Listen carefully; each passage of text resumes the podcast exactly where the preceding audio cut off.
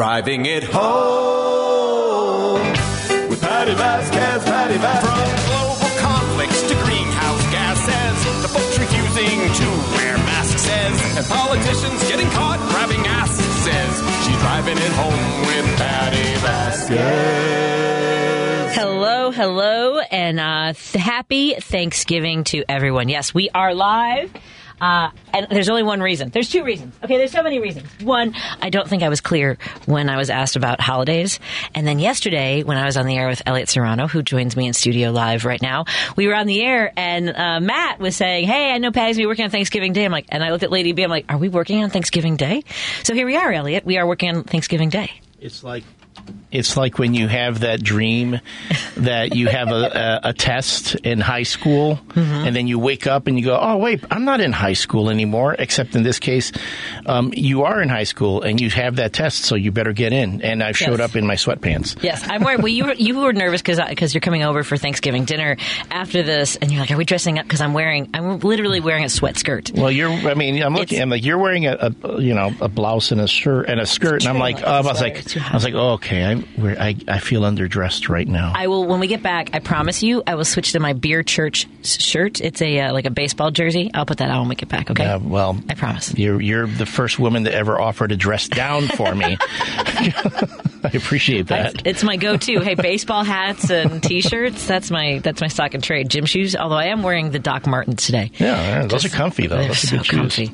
Uh, first of all, let me say hey, uh, Thanksgiving to everybody. Uh, in particular, uh, Lady B, who's been here holding down the fort for the everybody at the station. So thank you so much. I wouldn't leave you here. I didn't bring you any food. I, I don't know how late you're here till, but I could. Uh, my food's cooking right now. Do you have food cooking somewhere, Lady B? Yes. Okay, good. So we have a turkey in the oven, Elliot, and uh, so you know you've come to a couple of Thanksgivings with us, I believe. Yes. And you know we basically. I used to make a lot of things from scratch, and uh, we have a lot going on in our house. I remember the one Thanksgiving where you said I'm making everything from scratch. And we ate at like 10 o'clock at And night. yeah, and it took a while.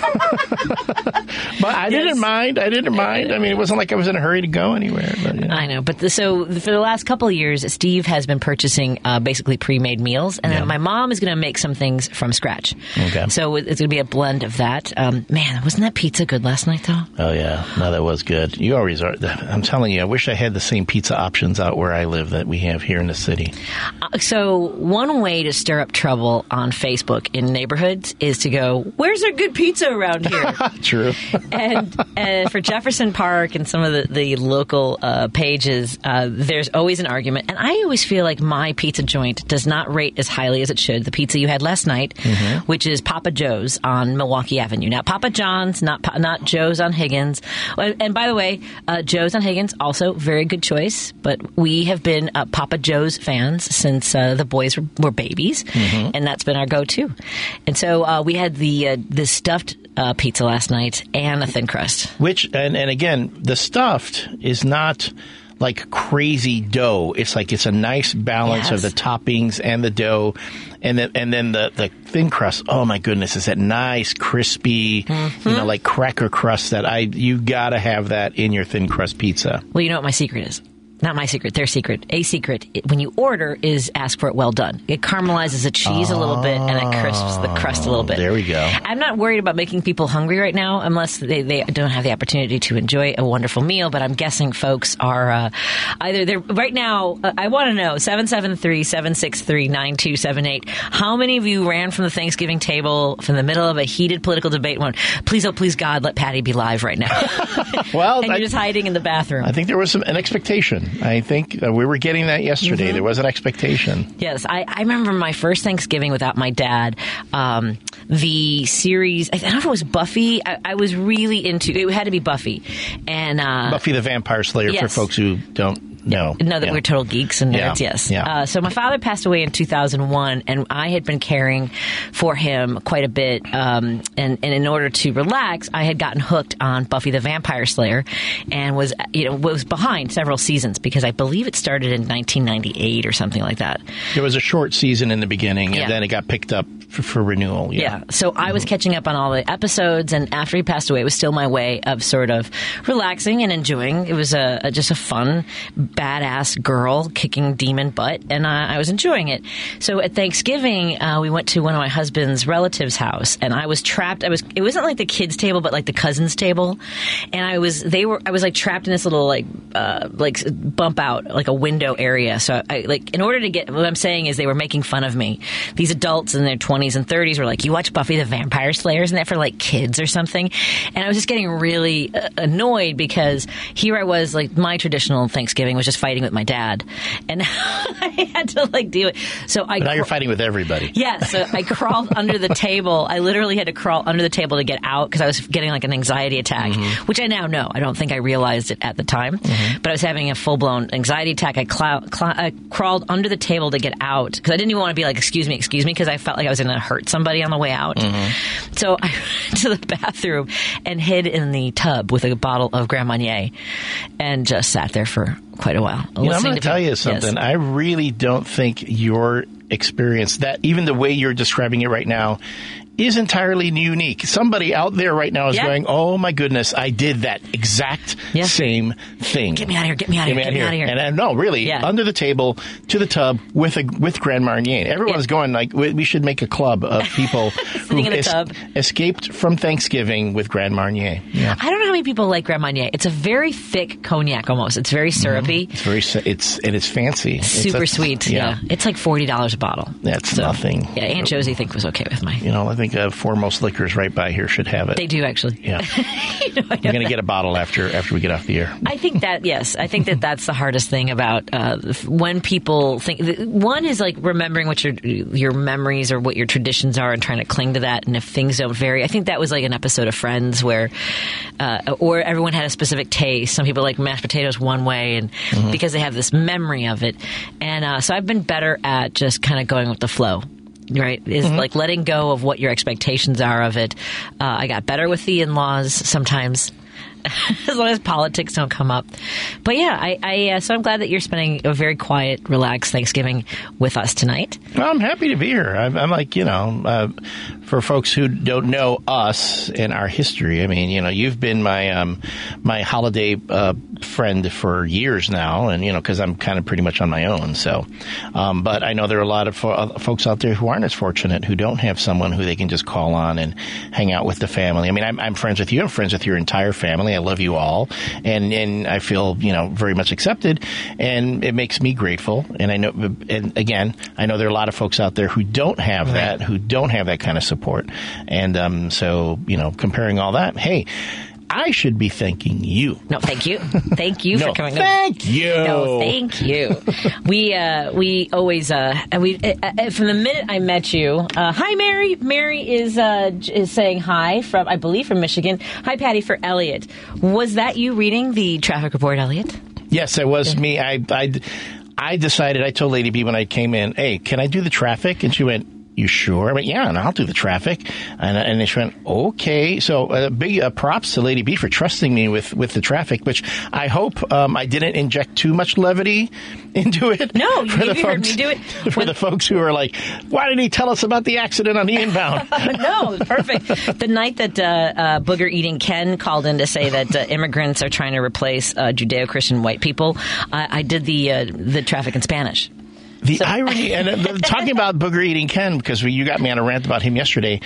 It's ironic that Judeo-Christian white people, that none of the original Judeo-Christian people were white. I, I just find that really fascinating. And the if they if they if the thinking is that this country was founded on Judeo-Christianity, it was not. Like No, it was many not. of the founding fathers weren't. No, it's- some were atheists, some were deists, some were yeah. Yeah, but the Treaty of Tripoli, the but the the, the Treaty, Treaty of Tripoli states, quite frankly, that we are not based on any religion, let alone the Christian religion. So there you go. Uh, but it's hard to convince people of that. Let's go. To, let's go to this text real quick. For Elliot, was I reading the traffic. I used to listen to you with Patty on the other station, and now listen to Whiskey and a Cookie. And when you fill in on WCPT, it's so enjoyable to listen to you in conversation with others. I always learn something, just like now. Oh, wow. Trudy Tripoli. I'm guessing uh, you're a very kind person. I have fun hanging out with all of you guys, Patty, Esmeralda, Adam, and Scott. Happy Thanksgiving to you both. So thank you, Mary. Happy Adam and Esmeralda are out there doing their thing too. You know, that's, that's really nice. It's um, thank you, thank you for that. That's very very kind to say. Thank you. I, I, I we thought about doing a whiskey and a cookie tonight, but I'm also with my family, so I don't think I can do that. And tonight. and there's a problem when we all get together. I mean, not just not just the technical issues, Yes. but it's like okay, uh, for folks who you've never heard the whiskey and a cookie, um, it's when you get when the four of us get together on Patty's show page. And we, she does a live stream, and we're all in our own separate areas because we're all on Zoom. And um, let's just say we all have opinions, we all have things to say, and sometimes it's kind of hard for everyone to get their words in. so put us in a room together, let alone on Zoom. Man, oh man, I know it's so much fun to do. Though I'm so glad we started that up.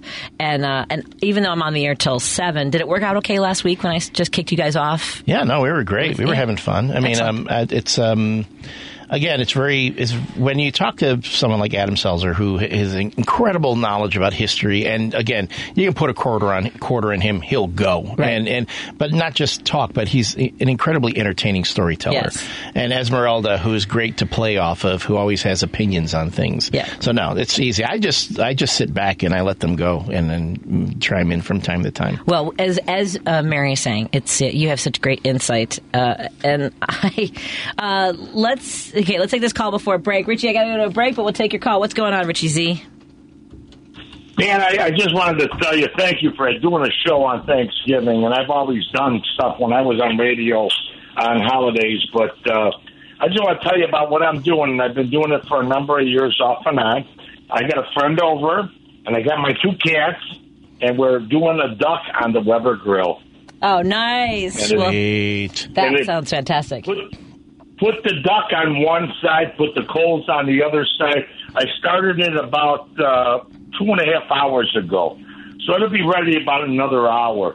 And then I put the barbecue chips. The uh, well, I mix the apple with the hickory chips, and every maybe half hour or so, I go out there, I flip the duck, and I have her on the rack, so it's not like on the burners; it's on a rack, and it just comes out great. So, Rich, um, you're saying um, uh, I should be by what seven o'clock?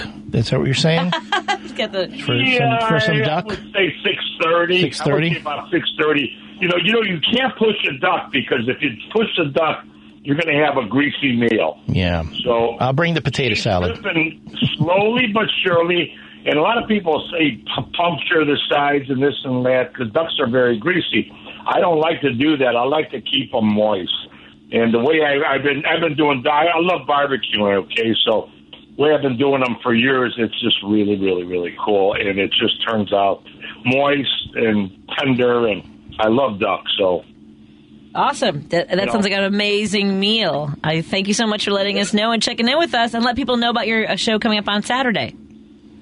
Saturday, I'm going to have somebody. You know, we're we're a station that does, uh, you know, stuff about labor and everything else. I have the president of the uh, historic Union uh, Museum, but also he was the president of labor, the Labor Museum, and that Larry Spivack is going to be on, and we're going to talk about labor. And it all started in Chicago, Illinois, back in the day with the Haymarket Affair and all of that. And Larry and I are going to go through that. It's four o'clock Saturday, WCPT, eight twenty a.m. Thank you, Patty. Of course. Happy And have a- Thanksgiving. Yeah. Happy Thanksgiving to you. Have a great one. Thanks, it's Richie Z, and you can tune in this Saturday to hear that great conversation. Let's take a, let's take a break here. We come back. We'll, we have to figure out what movie we're going to watch tonight with uh, with the family. I, I don't know what you've seen yet, so I have an idea, but I think you've already seen it. We'll figure it out when we come back on WCPT 820 773 763 9278. If you want to call or text us, we are uh, hanging out live right now until 6. And then uh, Lady B is going to fire off uh, an hour of replay, if that's okay, Lady B.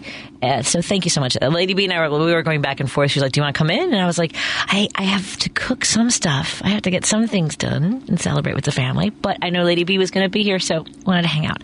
More after this on driving it home. Me, Patty Vasquez, in studio with Elliot Serrano, our chief geek officer, and sponsored by Minocqua Brewing. All kids, I'm sorry, kids above all. It was used to be all kids. They they messed me up. The kids above all, and of course our friend Warren Price from European and U.S. Car Service.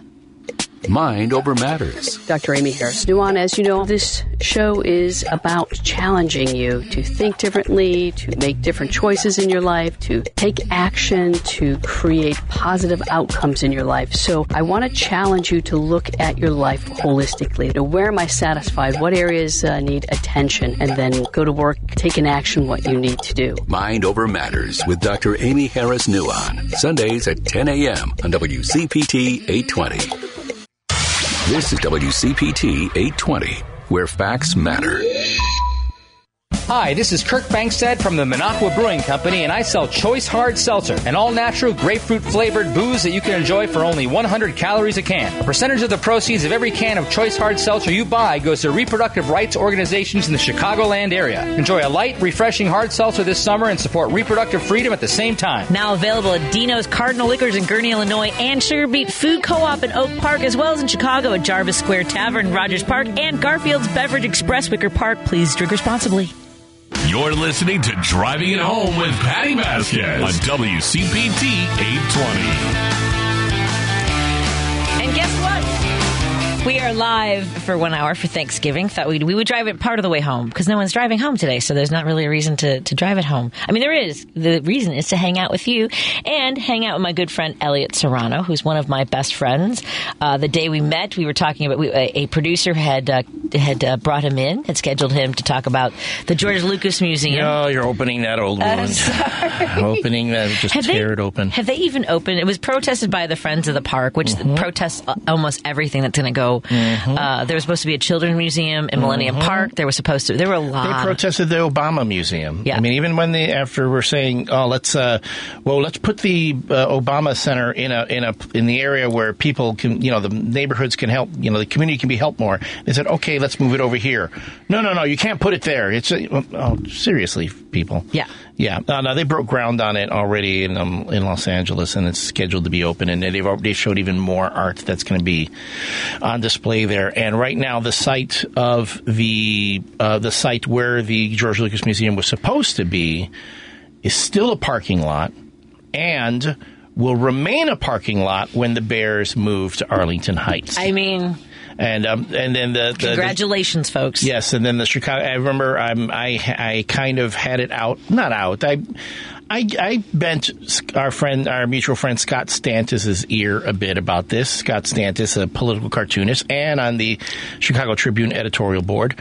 Where the, the Chicago Tribune editorial board came out against the Lucas Museum and now had the gall, the gall to come out and say, wow, it would have been, you know, in looking back now, it would have been nice to have the museum there, si- considering that the Bears are leaving for Arlington Heights. Yeah. Which goes to show the utter lack of vision of people in the city of Chicago. Utter lack of vision. I am surprised we have any of the things we have in the city of Chicago right now. That's fair. And I really did. I've never liked the updated uh, Soldier Field. That was ridiculous. The way they did that, because of course, um, for folks who aren't aware, the Soldier Field was considered a landmark. Right. But when they made the update to uh, Soldier Field, because Soldier Field was way too small, it is still the smallest stadium in the NFL. Um, the Soldier Field did end up losing its landmark status because they pretty much they gutted the whole thing, just kept the facade that Right. wraps around, and dropped what looks like a spaceship in the middle of it Without a dome. without a So dome, stupid. which was another ridiculous thing. We're Yeah. saying if you're going to be on the lakefront and you're going to do an update and you want to host a Super Bowl, Right. You, you need to at least have a covering or a retractable covering. But no, it, it, for some reason, and I will never understand this whole oh, bear weather. But football is meant to be played out in the cold, and when you're a fan, you need to be out there sharing the elements, you know, uh, through the elements with the with the team. I'm like, one, no, because football is entertainment. When I go to be entertained, I don't want to be rained on or snowed on or or free or freezing or whatever. Um, the Minnesota Vikings, which play in one of the coldest Midwestern states in the country, um, they have a dome. They have, Yeah. you know, they have and a very nice stadium, and um, and let's be. And I, I always tell people this: when you say bear weather, you are showing your ignorance of basic science. When it gets cold, bears go into hibernation. They don't come out fighting. No. They don't. They don't come out vicious. No, they go to sleep. Yep. Bear weather in Chicago is when bears go to sleep. Yep. So stop using the term bear weather. You mean you don't want to have more photo ops like a fog bowl or this most recently this season they had the uh, sliding in the like a In the water, Yeah, yes, the yeah, water, which was cool. cool but then photos. after that, you know, the- they've lost pretty much every game. they've lost their games, right? Yep. So So there you go. I, I have to agree. And I think that Arlington Park is pretty much a perfect place for a football team. Well, they're going to do what what all modern NFL teams are, or NFL stadiums are. It's not just, and a um, a good example, if you want to look at an example in the city of Chicago, is what the Chicago Cubs are doing in Wrigleyville. Right. They didn't just re renovate the park, but they took over the entire area around it. And they bought the, the they bought up the The McDonald's is now gone for a hotel, right? uh, all the rooftops Yep. that were lining around it, they bought all those up, and they're pretty much turning that entire uh, area of Wrigleyville into an entertainment center. Right. Um, and that's what uh, NFL teams want to do now because Sure. you don't want you can't just be making money the time during the, year where they're playing Five months of the year, whatever Right. it is, right? you want to be able to host concerts. You want to be able to host other events. And to do that, you need to support the area around. And uh, that's what the Bears really should have done years ago. And I know a lot of people are going, oh, well, if they move to Arlington Heights, you can't call them the Chicago Bears anymore. Folks, um, the Dallas Cowboys don't play in Dallas. The Detroit Lions do not play in Detroit. Uh, the San Francisco 49ers do not play in San Francisco. And the New York Giants have, haven't played in New York for decades. So they play in New Jersey, all right.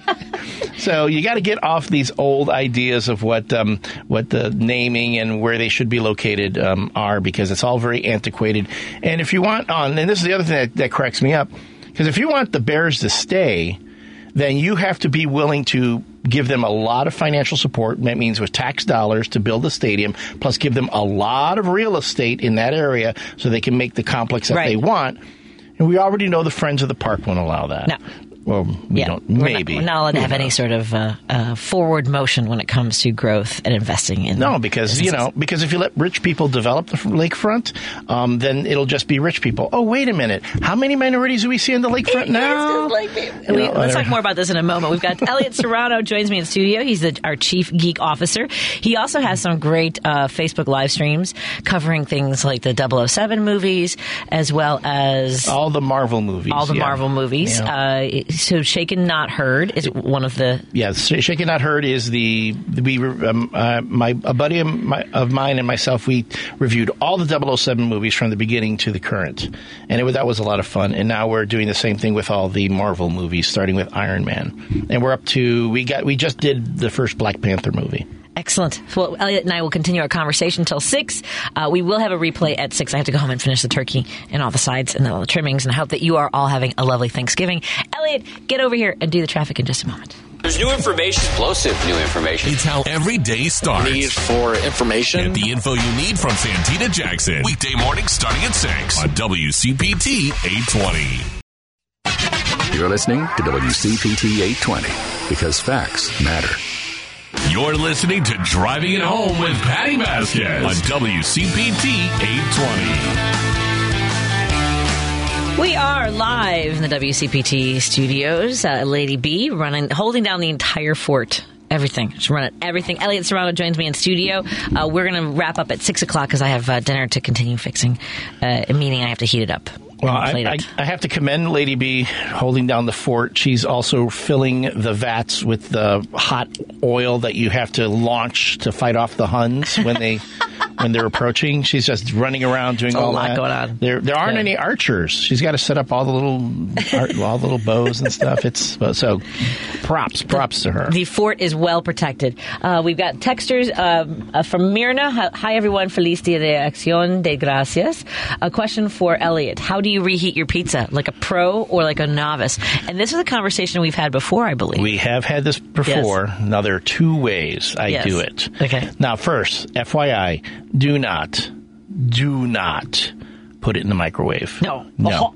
Yeah. Uh-huh. no. Do not put it in the microwave. That is- that is a rookie mistake. I know we've been conditioned. Well, I mean, I don't know. Today's kids are savvier. They So know better. soggy. Soggy, soggy, soggy, Especially if you have like a, one again, like uh, um, Papa uh, Joe's? Papa Joe's, where you have that crisp cr- crust. Mm-hmm. So if you do not have an air fryer, which Oh, right now that's is number one for you? number one, which is the best way to reheat pizza, you use a pan. You put Mm-hmm. it in a hot pan. Um, if you have a, a cast iron skillet, that's perfect. But if not, use a pan. Um, set it to medium heat. Put that pizza on there. Cover it with your li- a lid Mm-hmm. and put it on there for a few minutes, and then you'll see. Oh, you revived it. You Yeah. brought it back like Jesus on the third day. I flip it over to to just caramelize the cheese. I, me and caramelized cheese, I can't. I Oh can't yeah. Well, if, yeah. if you haven't had it, if it's not already caramelized, Yeah, yeah, because like some, like a lot of Oh, the yeah, pizzas I it get are already, it. yeah, well Yeah. done. So, but uh, just keep that. What happens is that the pan, the hot pan, just heats up the crust, and then when you put the the lid on top, that the the heat goes over and cooks the top as well. It melts the cheese. Yeah, and it, it comes out really well. So um, again, Like a folks, pro. folks, if you love yourself, don't use a microwave. No, it's just wrong to microwave pizza. Uh, from Andy, I agree with Elliot regarding the loss of the Lucas Museum. The Friends of the Park refused to compromise. What did we ultimately get from that? Nothing. We're stuck with parking lots. Lesai. Yeah, and it's funny again because there was an utter. It, it, I can't believe that no one thought at some point the Bears are going to leave Chicago. They, it wasn't the first time they were talking about it, but there was conversations about the Bears buying that, that racetrack in Arlington Park for years. Now, it wasn't. Re- I mean, they were talking about it for decades, and um, and uh, I know that the, the some were saying, "Oh no, they're just trying to leverage for a better deal," and blah blah blah. No, no, they were they were ready to go because that was the sound business decision for the Bears. You got to got to give them credit for that. The other thing that that just baffles me is that the the city of Chicago would have benefited from having not only the museum there, but more green space. The, Right. the plans for that Yes. museum was going to add green space to the lakefront. Instead of concrete parking lots. Right, and and so uh, again, what what the friends of the park were saying about you know, well, if you let the rich you know develop the the the, the land of the people, then the people won't have access to it, and blah blah blah blah. blah. I mean, don't get me wrong. I think ideally, yes, you should always keep um, the the Commonwealth in mind. You know, when it comes to all our collective resources, you can't just let the rich come in and take it over. Right. Um, but we're talking about a museum. We weren't talking about a business, a, a, a business, new business district. We weren't talking about office buildings. We weren't talking about a, a private um, or uh, institution. We were talking about this was going to be public for everyone, open to everyone, Right. And it would have benefited tremendously. Again, it would have benefited the the city of Chicago, and. Um, I don't know. And it, it, it, to me, I think I feel, and I'm sure there's somebody out there with the counter argument. I always felt that was a little bit disingenuous. That whole argument that, well, we can't let him, you know, we can't let the rich come in and develop it because, Right. let's be honest, all the development in the lakefront has always been by uh, the quote unquote the rich, and maybe it was because Lucas was from out of town. And we and there were so many people demonizing him Right. at that point. You know, talk about oh, well, he's a billionaire coming in, throwing his money around, and and and he's you know he's not even from here, and he doesn't understand. I'm like. Seriously, and yet we threw how much tax money and and and and, and benefits towards the people from Boeing who weren't Right. from here, Who have left now. who have gone, Right. You know, I, it, I I'm just baffled. It seemed to me that there was just a little bit of maybe it was our rich people didn't want other rich people, Maybe. You know, I mean, I, I've never understood how Friends of the Park have so much power to thwart the efforts to have progress. And I, when I'm, Declan was at Shirley Ryan, I, wa- I did a lot of walking and I walked through like where Buckingham Fountain is and I walked through the parks. It's nice over there, you know, Millennium Park and everything. But when you continue south, there are massive amounts of park that is just completely unkept, unused. There's abandoned tennis courts. There's baseball diamonds that aren't even used. There's all kinds of lakefront that, you know, if you're in, you know, other places like in Mexico City, incredible parks with like places for people to rest and get some shade and enjoy nature. That's like the huge, just massive amounts of land that's not being used for anything that could be, I, I think, built up into something else for, for, for the park use. And then where the parking lot, you know, they wanted to use for the Lucas Museum, there's no reason to hold back for that. Then you have an entirely vibrant area from Mich- from from uh, Michigan Avenue all the way to the lake. And it gets me too. It could have been anywhere along that line. I mean, Yeah. again, we already learned with what was happening with the Obama Museum or the Obama Center that there was nothing that could make friends of the park happy until finally. I'm sorry if you're giving you know really one of our greater U.S. presidents a hard time, and he finally says, "Okay, enough already. We're going to put it here," and that's that's where it's going to go after some compromise, mind you. You know, boom, that's it's as said and done. That's what we learned at that point. It was said and done. Uh, but I, I challenge anyone, anyone, if you're from Friends of the Park and you're, you're listening to this conversation, I am open minded and I am ready to hear your rationale as to why Lucas shouldn't have done it when, again, it was a parking lot and it's going to remain a parking lot. It's not going to be green space. It's not going to be a rec center for the, for kids. It's going to be a parking lot. We should find someone that would was willing to debate with you about this uh, from Friends of the Park. I'm just saying. Because to us, it's just like this monolithic, faceless, nameless group that thwarts progress. Well, my thing is, I don't need more friends, but I also don't need to make more enemies. I, ooh, I know the feeling. Ooh, wait, I know the feeling. Uh, a texter from my house says uh, they're going to scam Arlington Heights out of millions with little return, just like cities that buy stadiums for other teams. Oh yeah, That- that's the, you're seeing a lot of pushback from the folks in Arlington Heights now. They're saying, okay, if the Bears want to come out and develop this, let them, but let them use their own money for that. Okay, let's let's let's be real here. The Chicago Bears, one of the founding teams of the NFL, Yep. is currently valued at wait for it. Two billion dollars. Wow. It's a two billion dollar team. So if the if the the McCaskeys or whoever you know the Halases and all the the families that are fighting over you know the controlling um, interest in the team, if they decide that they want to sell the team, turn around and sell it, they could right now make two billion dollars. The moment they get that new stadium, though, the the, the team is going to double, even maybe even quadruple in value. Okay, when you have that, look at what Jerry Jones did with the Dallas Cowboys and that new stadium. Right. So um, it's not like the Bears are poor. It's not like that team is like coming hat in hand saying, "Oh, like Oliver Twist, oh, uh, more gruel, sir, more gruel, please." No. If they really wanted to, they could do it on their own. Uh, Jerry Jones uh, built the uh, new Dallas Cowboy Stadium with all private funds. It was all mon- all his own money. I money. would imagine this. I mean, The dude's got money, but I mean, mind you, his his money comes not just from the team, but his other outside, Right, uh, and efforts. also all these different contracts. Whereas the Bears, they they call themselves a quote unquote family run team. That's that's the only thing that keeps supports that family, that team. So it's not they have they, they don't have any outside interest with money that they can funnel into it.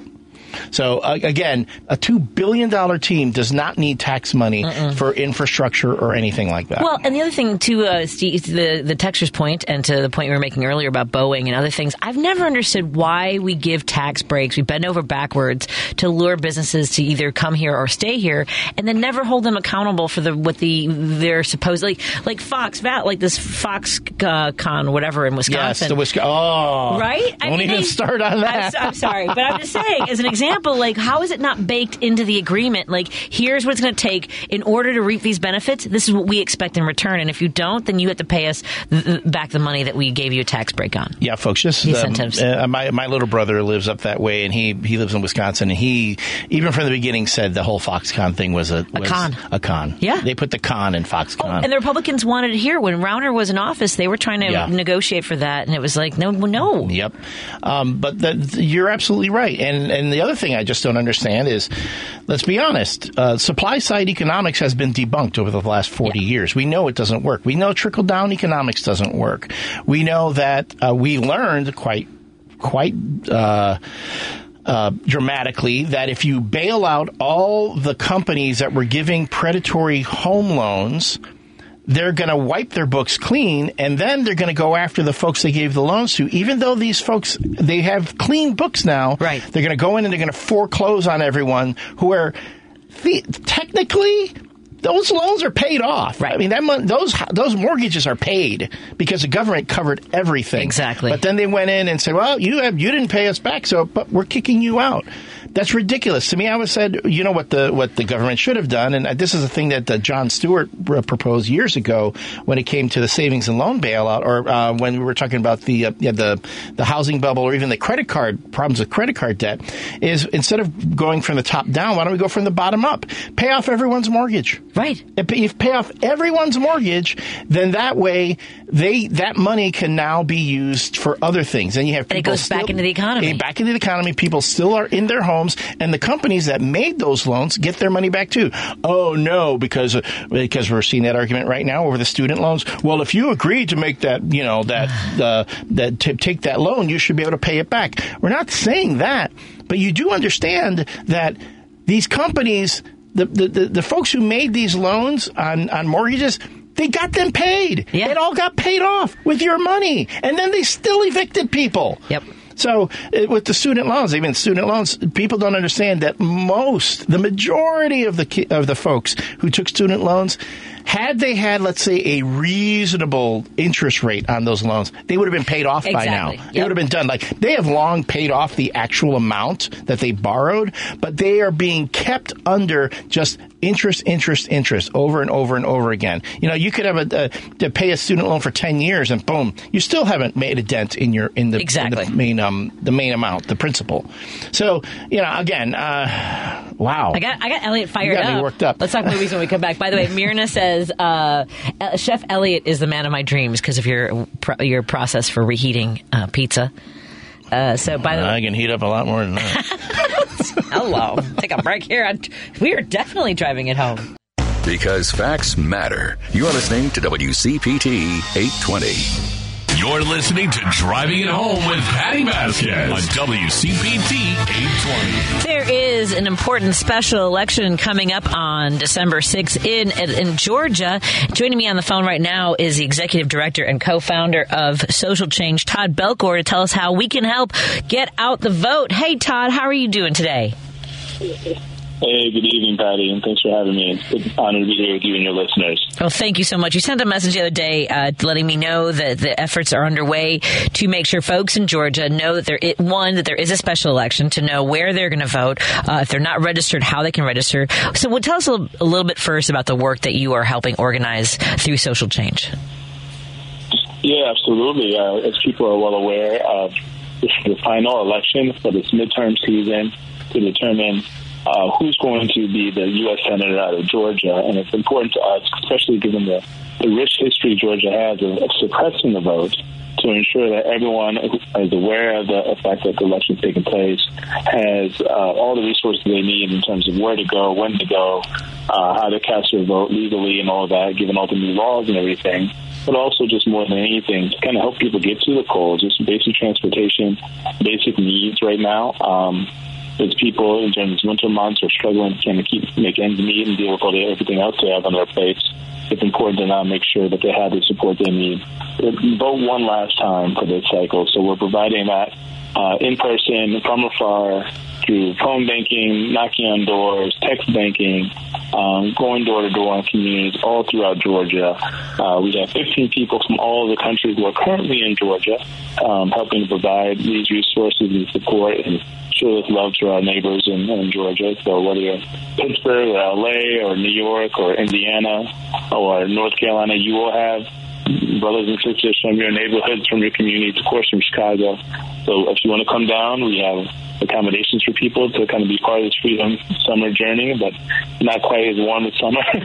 um, but we also want to make sure people are aware they want to volunteer from afar, they can. They can make calls. They can donate. Socialchange.site backslash donate and be involved that way as well. Are you also uh, coordinating any uh, postcard writing? Anything like that that uh, people can get involved in and just send postcards of voters uh, to residents in uh, in Georgia to get out the vote?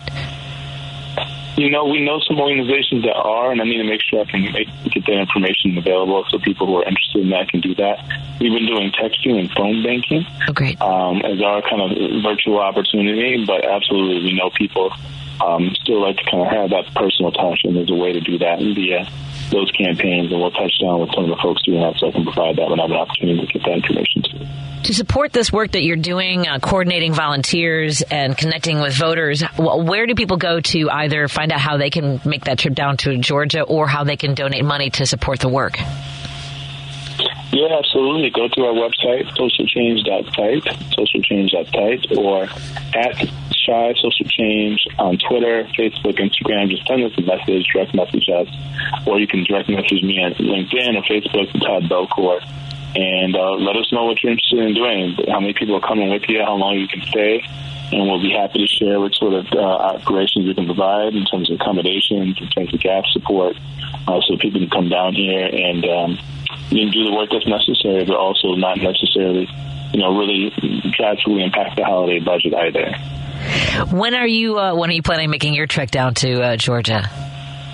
Well, I was down there from um, last Saturday up until just recently um, in town for not only a Thanksgiving event for social change, but also my lady's birthday, and then um, family, of course, for Thanksgiving. But I'll be heading back Friday morning, and we have oh, people wow. road tripping from LA right now as we speak, and people coming to and from North Carolina and people driving down from Chicago. So people reach out, you may make some, you know, new friends to road trip down with from wherever in the world you may be. Uh, but at the very least, know that we have a lot of amazing people already there who are waiting to greet you and welcome you as family and um, hold your hands as you go through this work and this struggle together.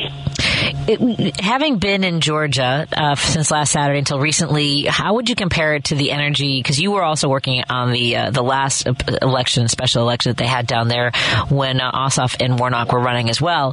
What would you say? You know, are you, are you encountering people who are like, "Oh, we have to do this again," or uh, is there a little bit of fatigue, or are people, uh, you know, like, "Oh, thank you so much for telling me," or a little bit of both? I'm guessing. There's absolutely fatigue, particularly on the end of the the folks who are organizing and getting out the vote prior to the runoff. So a lot of organizations uh, and people were really betting on having an opportunity to relax, enjoy time with their families, and kind of be relieved from those 80 to 100 hour weeks that are required in campaign season. Unfortunately, they're not getting that relief. So they're definitely experiencing burnout. It's all the more reason why we need people with fresh legs, uh, fresh energy, you know, to bring morale up and be on the ground and help kind of carry some of this weight right now. But also in terms of voters themselves, I mean, um, there's a lot of misinformation being passed along. Some people think, well, their vote carries over, so they don't have to vote, vote again. Um, some people aren't feeling such a sense of urgency uh, because of misinformation that's given about, you know, the composition of the Senate, so it doesn't matter, and all this stuff. So there's a lot of different uh, narratives afoot that are all undermining democracy. so we just definitely need to make sure that uh, anyone who's interested in making sure that everyone who has a chance to vote can vote in Georgia, and everyone who votes has their vote counted. Come down or be a part from afar, donate to our efforts uh, to continue to, to provide the free lodging that allows people to come and, and be a part of this work stress free, and we'd really appreciate it. And before I, let you go, because I know that you have plans for dinner, as you mentioned, it's uh, someone special's birthday today. Tell, please tell her happy birthday for me and for everybody here at WCPT. I hope that you have a wonderful dinner. Uh, let me know how. Uh, I want to make sure that people know because I, I, your your film festival, which just uh, con- concluded last week, was extraordinary as it is every year. I mean, like every year, I, my I just feel like my my soul is fed and nourished uh, by the work of so many incredible filmmakers and everybody at uh, Social Change and Change Fest. Um, first of all, uh, how did how did you feel about this year's uh, film festival and the feedback you've gotten? Oh, we've gotten absolutely incredible feedback from everyone enjoying the virtual sessions and conversations you moderate and facilitate, Patty, so amazingly and seamlessly as always to the in-person events. Um, people are excited to be in person and fellowship and break bread and, and build community in, that more intimate context. And um, all the way around, there's just been nothing but just the superlatives given towards not only the work of the filmmakers and the work being done to address issues in the families, but for the amazing uh, just energy that my team put into it and the way they created a really hospitable environment and a, a safe space where people have different opinions and walk through and walk through different issues. So it's something that we're really excited about, how well it's received, and you know, can't wait to do even bigger and better next year. So we had sold out houses and all locations, all, all film blocks, um, standing room only. I mean, it's it's really a blessing. And it's you know now's the time to bring people together, and that's certainly one of the better mechanisms that we have at our disposal, using stories and activism and community building things like that. So thank you for being a part of that and making it so fantastic as always, Patty. Someday I would, I, I really want to submit a film. I don't, I don't know that it'll be uh, for next year, but I, I would, I so want to uh, find a, a, way forward. So with that in mind, if we do have filmmakers or f- folks who know they have a story they've always wanted to tell, uh, how would you encourage them to be ready for next year's uh, submission window so that they can be considered for your next festival? Well, the good news is, is that window is actually currently open right now. Oh. Um, we've already, yeah, we've already made that window open after the end of the season. It just ended about a week ago, and we're on top of it and um, make sure people who are interested don't miss a chance to kind of uh, be a part and share their story. As you mentioned, I mean, this is the time. Um, people need to know what people are going through. A lot of people are going through the same thing you are, um, and not you personally, but I'm saying, you know, the same thing that other callers or listeners may be going through, and they may need to hear your story to help them overcome something. And it's really a true blessing to have a chance to not only have your story be heard, but um, have it resonate with people and see other people's lives you touch as a result of sharing it. And that really provides some real relief um, to the burden that people are carrying right now with a lot of pain and hardship. So please, if you have a story to tell, whether it's a personal one or a community issue that you've seen and want to document, submit it and help be part of the change and help provide this transformation that too many people are waiting on and, and really in need of that only you can provide extraordinary. I really, I, like I said, uh, I'm just. uh, It's always uh, not not only an honor to talk to you, but uh, it's an honor to be your friend. And uh, I, I know that we haven't had a chance to spend as much time uh, doing the work that we do, but soon I hope we'll get a chance to, to converge again and just maybe have a meal and talk about what our plans are. Because and when you can come in studio, but I know that things are really busy, so maybe before Christmas time, would love to have you in studio because we'd also like to amplify. Oh, you mentioned something on Thursday. That was the question I wanted to ask you you have an event coming up for Thanksgiving for social change in communities that need help? Well, unfortunately, it was a Thursday that just passed. Um, we Oh. gave out food to 600 families. Yeah, uh, turkeys, you know, sweet potatoes, Nice. beans, um, all that amazingness. And it had to be earlier than we desired because um, the turkey delivery, I mean, turkeys in such high demand right now, in order to even obtain them uh, with our partners, Iman, on the southwest side of Chicago, they could only be obtained and delivered literally on that day. Okay. Um, so it's well, thankfully they're frozen, and a lot of items that we provided are things that could keep. But uh, unfortunately, it's not going to be taking place this week. That's we usually have it scheduled. Gotcha. No, that uh, but the, what a great uh, what what great work you guys all do. Your volunteers and and everyone at Social Change. Again, we've been talking to the co-founder and executive director of Social Change. Let folks know again the places they can go to donate and support all the work that you do, including getting the vote out in Georgia for the special election on December sixth. Yes, please just take a look at socialchange.site, socialchange.site, S-I-T-E, and you know, quick donate, and to you know, if you want to donate specifically to this effort and get out the ball Georgia, just indicate that in the little um, the note section, it'll be expressly dedicated towards that. Uh, but if you want to donate some time, we, we need as many hands on deck as possible. Uh, let us know that as well through our, our you know comment section on our website or direct messaging us on Instagram, Facebook, or Twitter at Chi Social Change. Or if you see, hey Todd, I see you on LinkedIn, I see you on Facebook. I am accessible. I am uh, affable. I mean, go ahead and reach out. I'll be more than happy to talk to you and figure out what we can do to kind of you and your family, whoever else come down and be part of this change if so necessary. Excellent. Thank you so much. Go celebrate. Happy birthday to our, our lovely friend, the one wonderful woman in your uh, life. you. Of course. Have a great evening, Todd. My very best. Thank you.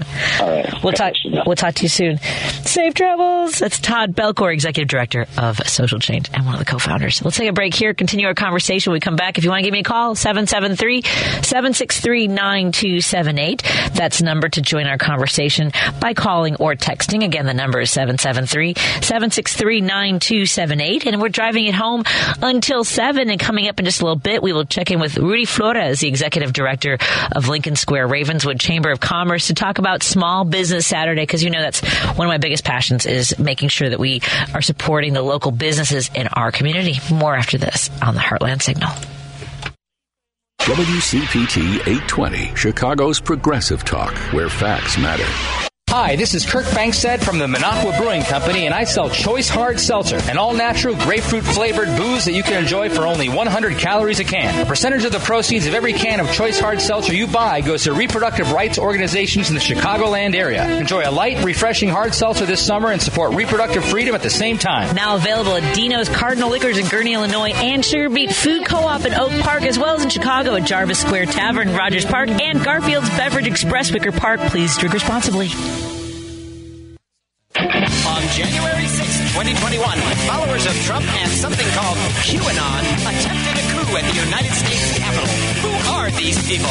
I want to live with the QAnon girl. I could be happy the rest of my life with a QAnon girl. I really don't understand anybody who follows any of these QAnon theories and you know election deniers and uh, vaccine haters and mask hate, all these different. I just again this this like this consolidation of hate and marginalizing people is really how we end up with violence in places in places that should be where uh, people feel safe. And uh, I, I just can't understand uh, where the, the hate comes from. Our number is seven seven three seven six three nine two seven eight to join our conversation anytime. Uh, I do want to say that uh, you know I'm, no one I haven't seen maybe because I'm not necessarily following everything as closely as I have in the past when a horrific story like this shooting in Colorado Springs uh, happens, but. I will say that, you know, in the past, it's always been like, now is not a time, you know, we have to mourn and now is not a time to talk about gun legislation. No, you know what? We're, that, that time has passed. We're no longer going to put up with any of that sort of, uh, now is not the right time. Because here's the thing. The shooter in the Colorado Springs nightclub shooting that left, uh, five people dead, um, he had already, a year and a half before he, before this even happened, uh, he had, he had threatened his mother with a homemade bomb, which forced neighbors and surrounding homes to evacuate while the bomb squad and crisis negotiators talked him into surrendering. And even though that happened, there's no record that prosecutors even moved forward with anything like felony kidnapping or menacing charges against uh, his mother or uh, that police or relatives did anything to make sure that this guy didn't have a gun. Sorry. I shouldn't yell. Sorry, I'm yelling, Lady B. Hi, Lady B. Welcome back. Good to see you, my friend. Uh, but this is, I, I just, uh, so sometimes people will say, well, there are, you know, there's a lot of regulations in Chicago, but the, the, laws don't get enforced. But also, people aren't cooperating with making sure whether it's the police, the family, the people, like, why would you want, this guy shouldn't have any guns, much less access to a military style rifle. Does that help, by the way, for the people who are like, well, you don't know what, what, you know, there's no such thing as an assault. What, okay, is military style, is that, is that, is that language that's palpable enough for us to have a conversation about how we need to do something that, that at the very least minimizes the violence, the gun violence that we are experiencing all over the country every single day. And yeah, are there people getting shot in Chicago? Yeah, should we be talking about that too? Absolutely. And we are going to talk about the places where people go to learn, to go grocery shopping, to worship. We're going to talk about those places too. Uh, it is, uh, it's, I don't, I can't, why is it so hard? I was talking to somebody the other day who said, uh, oh, you probably will never have me on your show because uh, I'm not really a progressive. And I said, okay, what, what makes you think that you're not, what, what? he goes, I'm, I'm more conservative. I said, okay, what, what makes you conservative? And he goes, uh, and, he, and he's a, a man of color and he goes, uh, I don't believe in BLM. Okay You don't, so what? Like you don't believe that Black Lives Matter? You don't believe that your life matters, or you don't like the the movement? You don't like the what is it? He's like, well, no, I just I just wanted to say that. Okay, fine. What, what makes you conservative? He goes, I, I don't know. Uh, ask me something. I'm like, where do you stand on a, a woman's uh, autonomy when it comes to choosing her own uh, her own future and having access to abortion care? He goes, well, I don't think that uh, a woman should have a, an abortion in the in the 40th week. Oh my God, Uh, we're not even starting from baseline of rational thinking because that doesn't happen. Uh, it, it, doesn't happen. So his whole thing was uh, he he owns guns. He was so you're probably going to think I'm a conservative. I'm like, no, I know Democrats that own guns. I know liberals that own guns. I said I don't think that we should have a free for all. That there shouldn't be any regulation on guns. I said, what do you think about uh, bump stocks? He goes, oh, you mean like an extended magazine? Yeah, I mean an extended magazine. Again, we're going to go with. I'm not saying the right words. I'd say pretty please. Anyway, so he said, uh, you, you, know, you mean an extended uh, extended magazine? Yeah, I mean an extended magazine. Uh, and he goes, well, no, I, he goes, uh, I, I, can see wanting to, to, you know, but it's enforcement. Fine. It's enforcement. As we see here, there should have been laws that were enforced and, and people that should have been participating in making sure this guy didn't have a military style rifle in his hands. And I said, what do you think about military style rifles? Because I, I didn't try to even like, because again, if I say like the wrong letters and numbers together, uh, I'm not allowed to have the conversation. And he goes, well, yeah, he goes, I, I, I don't think that anyone needs that kind of a weapon uh, for hunting or self defense. I said, all right, how about that then? He goes, well, then it's a slippery slope. Oh my God. And, and that's the thing is like he started it with a conversation about how, well, women shouldn't be able to have an abortion at uh, 40 weeks, which is not something that happens, right? So it, it is that logic of if, you know, their logic of, well, we should have some regulations, but then they went ahead and just went all they it was they because they created the slippery slope of well only in the cases of rape and incest maybe but then not. Uh, but it shouldn't be at 40 weeks or 38 weeks but then neither ever. So maybe that's why they're so afraid of the slippery slope because they created the slippery slope. And so they think we're going to and, and all we just like something where we save lives where children aren't covering themselves in their friends blood to pretend like they're dead so they don't get shot so the people who are celebrating a birthday at a nightclub and enjoying a space where they have found community are dead. How? Oh, I can't with people anymore. I'm take a break. Tune into the Thom Hartmann radio program, your home for news, opinion, and insight, right here on WCPT 820, where facts matter.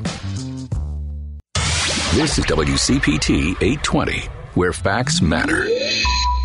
Hi, this is Kirk Bangstad from the Minocqua Brewing Company, and I sell progressive beer like AOC IPA and Bernie Brew, a lovingly irascible Democratic Socialist lager. A percentage of the proceeds of every beer I sell goes to helping keep Wisconsin blue and driving the Trump cult out of our state. Enjoy a great craft beer and help your dysfunctional neighbor to the north get its democracy back. Now available at Armanetti Wine and Spirits in Woodstock, Illinois, and Famous Liquors in Lombard, as well as in Chicago at ANS Wine and Spirits, Back of the Yards, and Grand and Western Liquors, Ukrainian Village. Please drink responsibly. You're listening to Driving It Home with Patty Vasquez on WCPT 820. In just a few moments, we're going to talk to Rudy Flores from the, uh, Raven, the Lincoln Square Ravenswood Chamber of Commerce. And before we get to Rudy, I want to talk to Aida from Sterling. Am I saying your name correctly, Aida? You are. Thank you, Patty. Thank you so much for taking my call. I appreciate it. And I I won't be very long. I just wanted to say that I love that you're on for two hours now.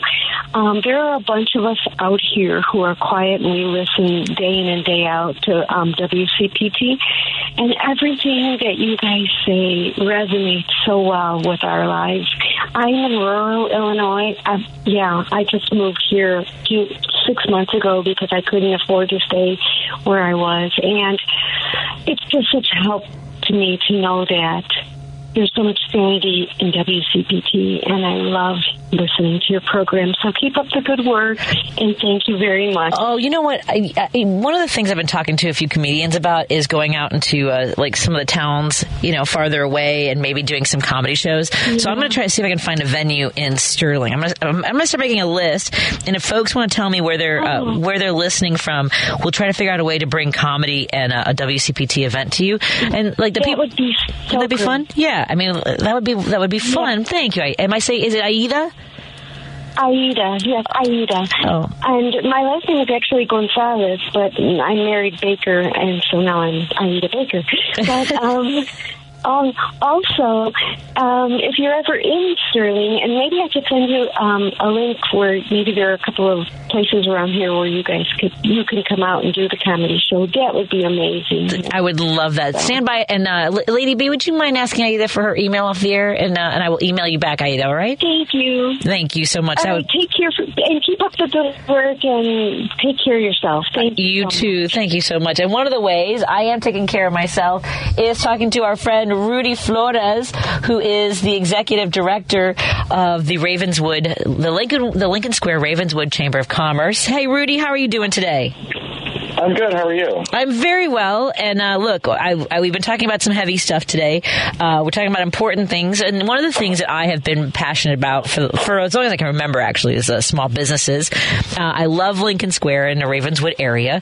And you guys have, are you ready to, to ring in the holidays? So tell us about what's coming up. What should we know about this weekend?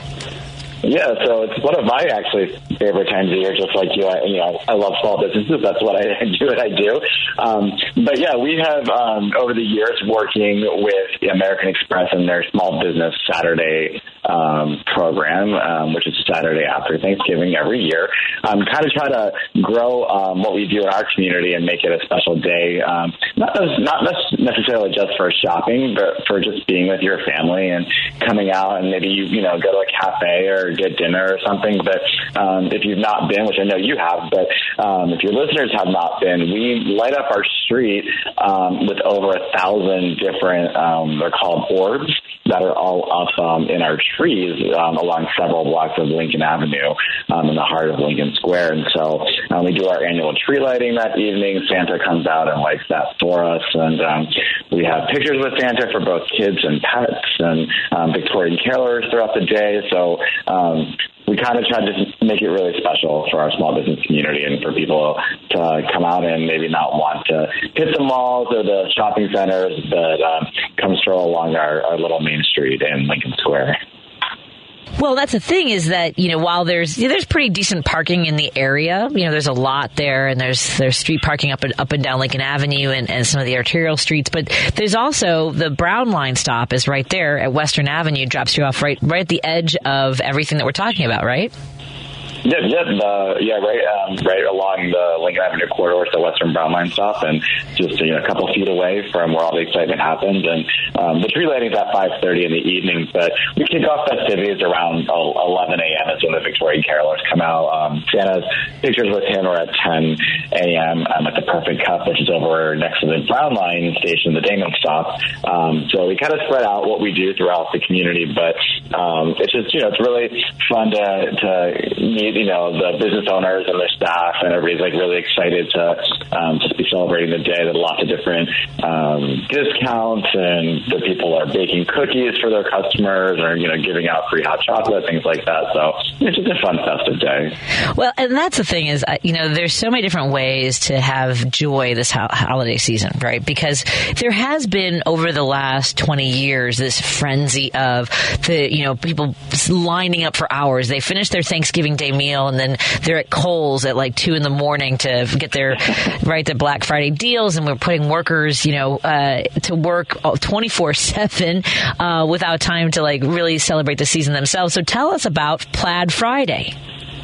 Yeah, so that's uh, you know I was when I was growing up, that's what I remember doing with my family was going out to Target or Walmart early in the morning and waiting and stuff like that, which is you know great in itself. But um, Black Friday is a concept started by the American Independent Business Alliance, uh, AMIBA is what we call them, um, and it's still Black Friday, but it's get, let's get cozy and plaid and go out and celebrate your community. So um, it's a new take on Black Friday that's not about the chains, but again about the small businesses. Um, and it really is the, the reason the plaid is the terminology we're using is just to, to bring that sense of coziness and, and family and togetherness. So um, you know, again, it's not just always about shopping, right? It can be just go and get a coffee or go to the movies with the Davis Theater in our in our in our community, and um, which is a historic theater, which is beautiful if you've never been. And um, yeah, it's just you know, it's another way way of promoting that, being together with friends and family, um, and supporting your local community. Because when you spend the money locally,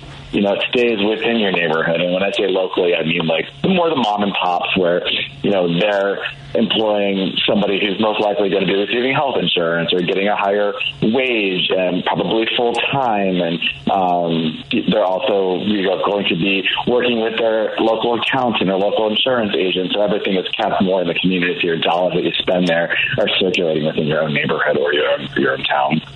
And that's the beauty of uh, of Lincoln Square in the Ravenswood area is that you have folks who you know get to work and live in the same neighborhoods. You know, if, if they if it's you know if it's where they want to live and and hopefully earn a, a living wage where they can afford a, a, a, price to live there is what I'm saying. And uh, I I loved living there. It's such a walkable area. There's something. There's literally something for everyone. Whether it's music at the Old Town School of Music, as you mentioned, the movie theater over there. I I I've been going to that movie theater since I was 14 years old. it's, a, it's a little different these days because uh, it was like a dollar. It was a dollar movie theater when I was a kid. The Davis Movie Theater.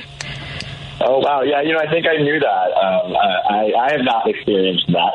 I have yeah. experienced before remodel, so oh. um, it's come a long way with a restaurant now and a bar and stuff like that. But it has you know the beautiful stage and curtains and, and sort of old school feel to it. It's really really gorgeous. And then the other thing is when we talk about the you know the sort of uh, spending and shopping frenzy, we have you know people have the what they do on Friday, and then I know that all the online sites have already you know geared up for their cyber deals and things like that. And so people are ready with their keyboards at, you know, one, 1201 Monday morning.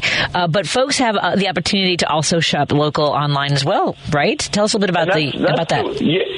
Yeah, so that's one of the newer things. So, you know, the pandemic had to shift a lot of the business models, especially for small businesses. And so a lot of our businesses might have had um, you know, a small e-commerce site, but nothing very robust. And because of the pandemic, they really pivoted and we have a lot more online options now. And so that's something where I feel like Cyber Monday has a lot of growth opportunity for the small business community because um, that was, you know, mostly intended for the Amazons and Targets and things like that. But now small businesses have you know, great websites. And so when you're trying again, think about where you put that money. Um, look at these really, you know, cool sites that people have created, and they might not even just be on a website. It could be like shopping through Facebook or through Instagram and stuff like that. But they're offering discounts as well. They're offering free shipping. A lot of times you can either just pick it up in the store, which then gives you another activity to, you know, go to the neighborhood. And, and this is, you know, this is across the, the industry. It's not just, you know, for Lincoln Square Ravens, but, but a lot of local businesses now offer this. And so I think you're going to see a lot more Cyber Monday deals at the local level now, which is really, which is really great and exciting, I think. Yeah, I agree. Well, yeah, especially like you said, the, the, a lot of uh, business businesses had to adjust, and the quote unquote most hated word uh, was pivot. Pivot during the pandemic, uh, but it really, I think, has you know, will have a lasting effect that could support and benefit them in the long run, as you mentioned, with having an online presence is uh, more uh, dynamic than before. And then one of the big things we'll be highlighting uh, every single day this week uh, is Giving Tuesday, which is an opportunity to like you know it, it's it's there's a mindfulness. You know, let's let's take a pause in the middle of all this. You know, whether it's Black Friday or Cyber Monday, and go. You know, I, I let's save up some money before we do all of that and figure out who we want to help and amplify on Tuesday. Tell us a little bit about Giving Tuesday as well in the community. Yeah, and that's what's um, that's also you know, something that's grown over the years, and I think a lot of people originally I thought it was like, oh, I have to find that nonprofit that I'm going to go and support. But a lot of our businesses work with these various nonprofits. So one in particular that comes to mind is the Friendship Center, um, which is our local food pantry. And there's such a great connection between the local businesses and that food pantry that, you know, there's like, you shop in my store and we give you 10% or 20% of your purchase is going to go to the food pantry, for instance. Um, but one store in particular is Paws, and um, they're doing um, like all their sales on Giving Tuesday to um, various nonprofits. And so that's an artist boutique gallery um, located on Damen Avenue, just north of Lawrence, so right off the Brown Line stop of Damen. Um, and I thought that was a really cool that um, you know giving 100% of sales that day um, to feeding people through plants. That's the, the organization that they'll be donating to. Um, we also have a store called Planet Access Company Store, um, which the parent company is actually a nonprofit called Search Inc. that and opens doors um, for adults with disabilities, and so they they basically teach skills to um, adults who have learning disabilities to be in the workforce, and so might be in their warehouse managing with their clothing lines and stuff like that. Um, they do. Um, art artist competitions and things like that that you'll see in the store sometimes as well. But that's called Planet Access, right in the heart of Lincoln Square. Um, so um, it's really fascinating and cool how our various businesses try to connect with these different organizations um, at the local level to give back um, during not just this day, but throughout the year. I mean, a lot of the little leagues and stuff like that, small businesses are sponsoring um, those little leagues in order for them to have their uniforms and stuff like that. So um, just you know, just a really great day. I'm glad that this is growing and growing in our country, and especially in the small business industry. And f- before I, I, go on, just because I want to make sure people can find some of the information that we're talking about in the local businesses and nonprofits that are participating, and that you that you are also amplifying. Where can people find all this information? Yeah, if you just go to lincolnsquare.org, um, there's right on our homepage, you'll see information to click over to Small Business Saturday or Holidays page. But um, lincolnsquare.org forward slash holidays, that will have every um, day that we're talking about right now. So from Black Friday, Small Business Saturday, Cyber Monday, and Giving Tuesday, all the information and, all, and what businesses are doing throughout our area.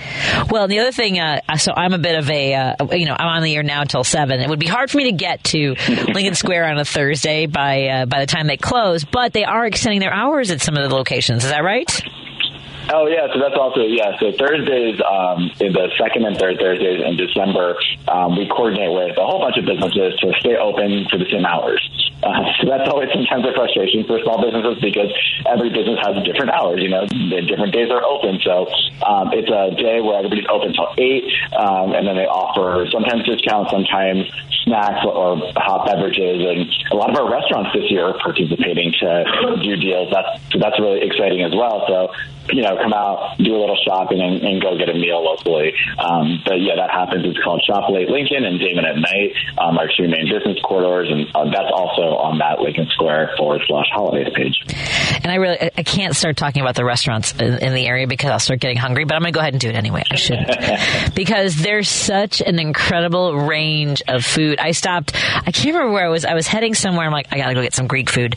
Uh, there's an incredible. There's incredible Greek food, uh, Argentinian food. There's uh, Mexican food. Ger- is there still German? food? I mean, like I know that the, the the, the great big German restaurant has closed down. There's got to be some place that uh, that's taken that. Pl- is there German food? Yes, there has yeah, to be. So Brauhaus was the one you're talking about. Yes. Um, that has closed, the historic one. But Himmel's um, is right around the corner on Lawrence Avenue from Lincoln, um, and so they're actually the whole family, uh, first generation here from Germany. So you want authentic German food. That's that's where you should go. Um, it's a European bistro. It's how they classify themselves. They do a little bit of everything, but definitely um, like chicken schnitzel. I think is you know one of the things that people always crave for the German restaurant. Yes. So go there. Um, but Cafe Selmarie also right in the heart of the square.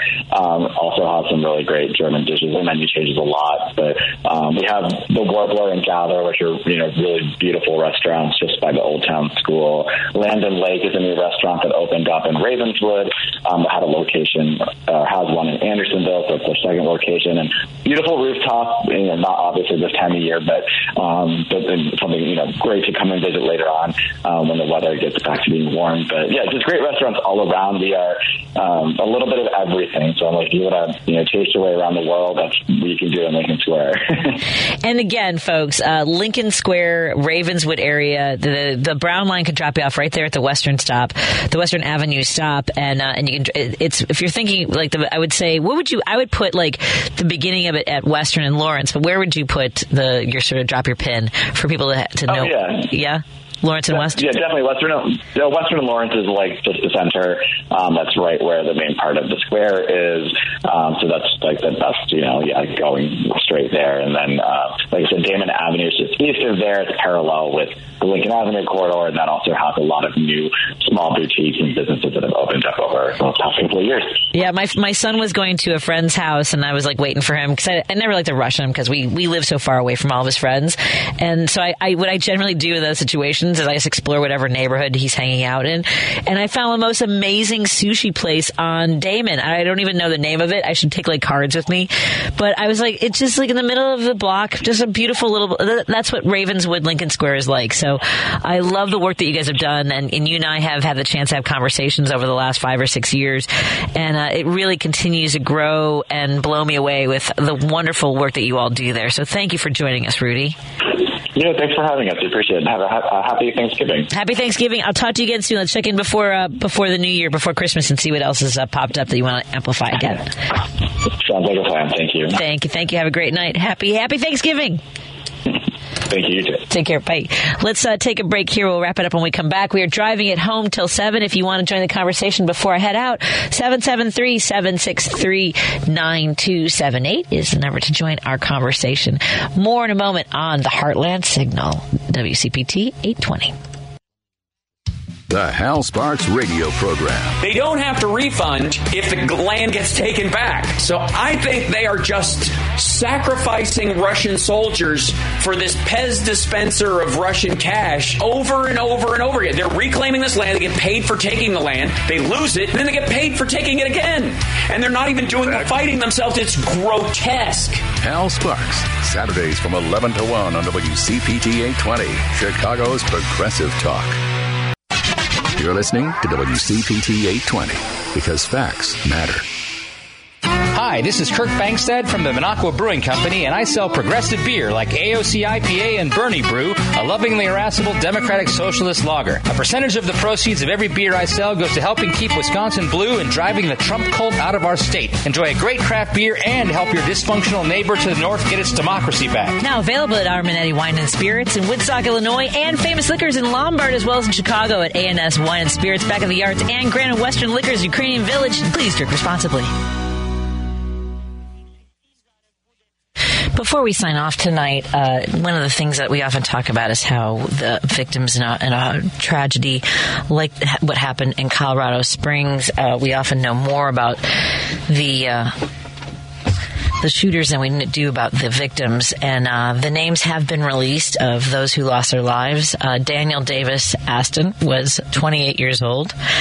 Uh, he grew up in Tulsa, Oklahoma, and had just moved to Colorado Springs two years ago. Aston, a transgender man, was a well known bartender and entertainer at Club Q.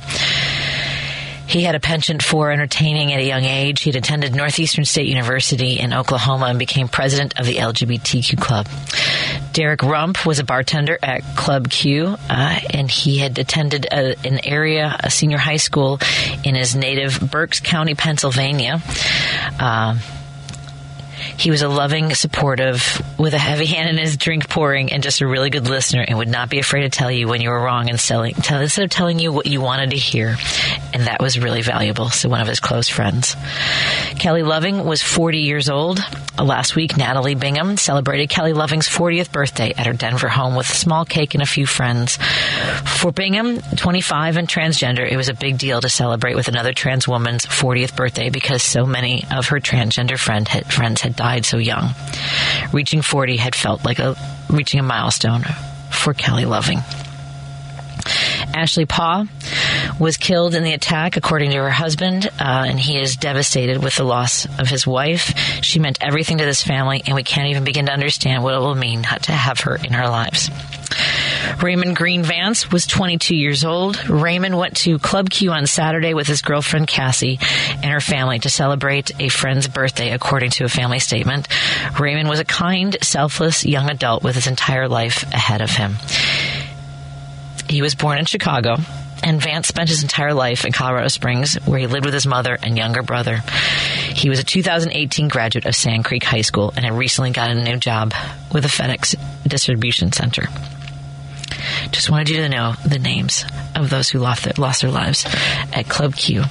Please, folks, um, we have to do better by the people in our lives. Uh, it, it, this is this, there, this is not where we should be right now. We should not have to continue to mourn and hear people offer their thoughts and prayers and no solutions without any kindness in their hearts, any empathy in their deeds. Uh, we have to do better. Thank you all so much. I'm going to turn it over. Do you want me to hit another another spot, or should we just? I think we can. Are we good with time, or do you need me to give me a thumbs up if we're okay? I'm going to send it over to you, Lady B. Have a great night, everybody. Be well. We'll talk to you tomorrow.